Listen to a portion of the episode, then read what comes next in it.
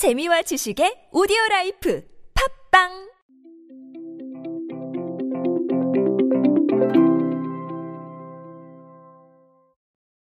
new retro 우리가 뉴트로라고 부르는 개념이죠. 일반적으로는 패션 업계에서 많이들 주목을 해서 패션 업계에 좋은 사례들이 많은데 이 뉴트로라는 개념을 가전제품 업계에서도 굉장히 주목하고 있습니다. LG와 삼성도 그 주목의 한 부분을 차지하고 있어서 오늘 그 이야기를 드리려고 합니다. 안녕하세요. 인싸의 시대 그들은 무엇에 지갑을 여는가?의 저자 노준영입니다. 여러분들과 함께 트렌드로 보는 요즘 세상 이야기로 소통하고 있습니다.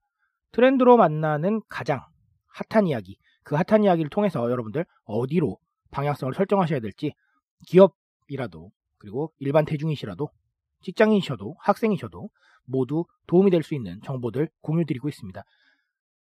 뉴트로라고 한다면 새로운 레트로라는 것이죠. 뭐 복고를 새롭게 즐긴다 이렇게 해석하셔도 좋고 레트로를 새롭게 해석한다 이렇게 해석하셔도 좋습니다. 어쨌든 과거에 있었던 코드들을 가지고 소비를 만들어내는 그런 키워드입니다. 제가 오늘 초기에 말씀드렸다시피 패션 업계에서 많이 주목을 했습니다. 뭐 휠라라던가 프로스펙스라던가 이런 좋은 사례들이 있는데 어, 오늘 말씀드릴 사례는 가전제품 가전업계입니다. LG가 여러분 옛날에 금성사라고 해서 골드스타 네, 쓰셨다는 거 알고 계시죠? 과거 제품의 로고인데 이 로고를 앞세워서 소비자들하고 소통을 하고 있습니다. 골드스타의 가장 오래된 전자레인지를 보유한 고객에게 LG 디오스 주방 가전 3총사라고 해서 식기세척기, 인덕션 전기레인지, 광파 오븐으로 교체해주는 이벤트를 진행을 합니다. 네, 여기서 말하는 골드스타 전자레인지는 81년도에 처음 생산됐으니까 지금까지 가지고 계시다면 정말 오래 쓰신 겁니다. 어, 이뿐만이 아닙니다. 지난달에도 LG가 휘센 에어컨 브랜드 런칭 20주년을 맞아서 골드스타 에어컨에 담긴 사연을 사진과 함께 SNS에 올린 고객에게 최신형 휘센 씽큐 에어컨으로 교체하는 이벤트를 했었습니다. 여러 가지로 뉴트로에 관심을 보이고 있는 것 같습니다. 삼성도 예외는 아닙니다. 최근 유튜브에서 뉴 레트로 별세계 감성이 아니라 별세계 갬성이라는 제목으로 영상을 게재를 하고 있는데 과거의 삼성전자 대표 제품에 관해서 이야기를 하면서 이 제품에 얽힌 소비자들의 사연 뭐 이런 것들 어, 소개하는 내용입니다. 간단하게 사례를 드리면 1편 주제는 1975년에 출시했던 TV 이코노 TV. 그다음에 2편 주제는 1994년 출시한 휴대폰 애니콜 뭐 이런 식으로 뭐 마이마이 이런 얘기들도 나옵니다. 뭐 어쨌든 과거 감성을 건드린다는 것에서 바로 뉴트로다. 이렇게 말씀을 드릴 수가 있겠죠. 그렇다면 우리는 언제나 똑같습니다. 어떤 질문을 던져야 될까요? 왜? 라는 질문을 던지셔야겠죠.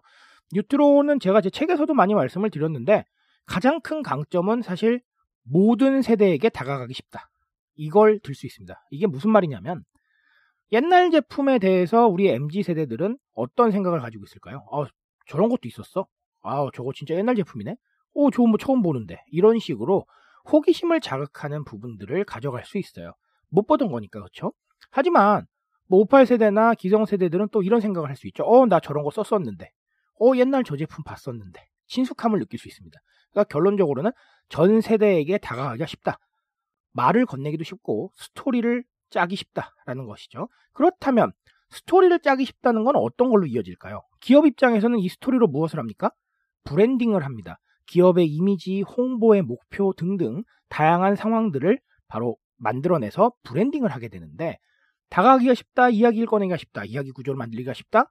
즉 결론적으로 말하면 브랜딩을 하기가 쉬워진다라는 겁니다.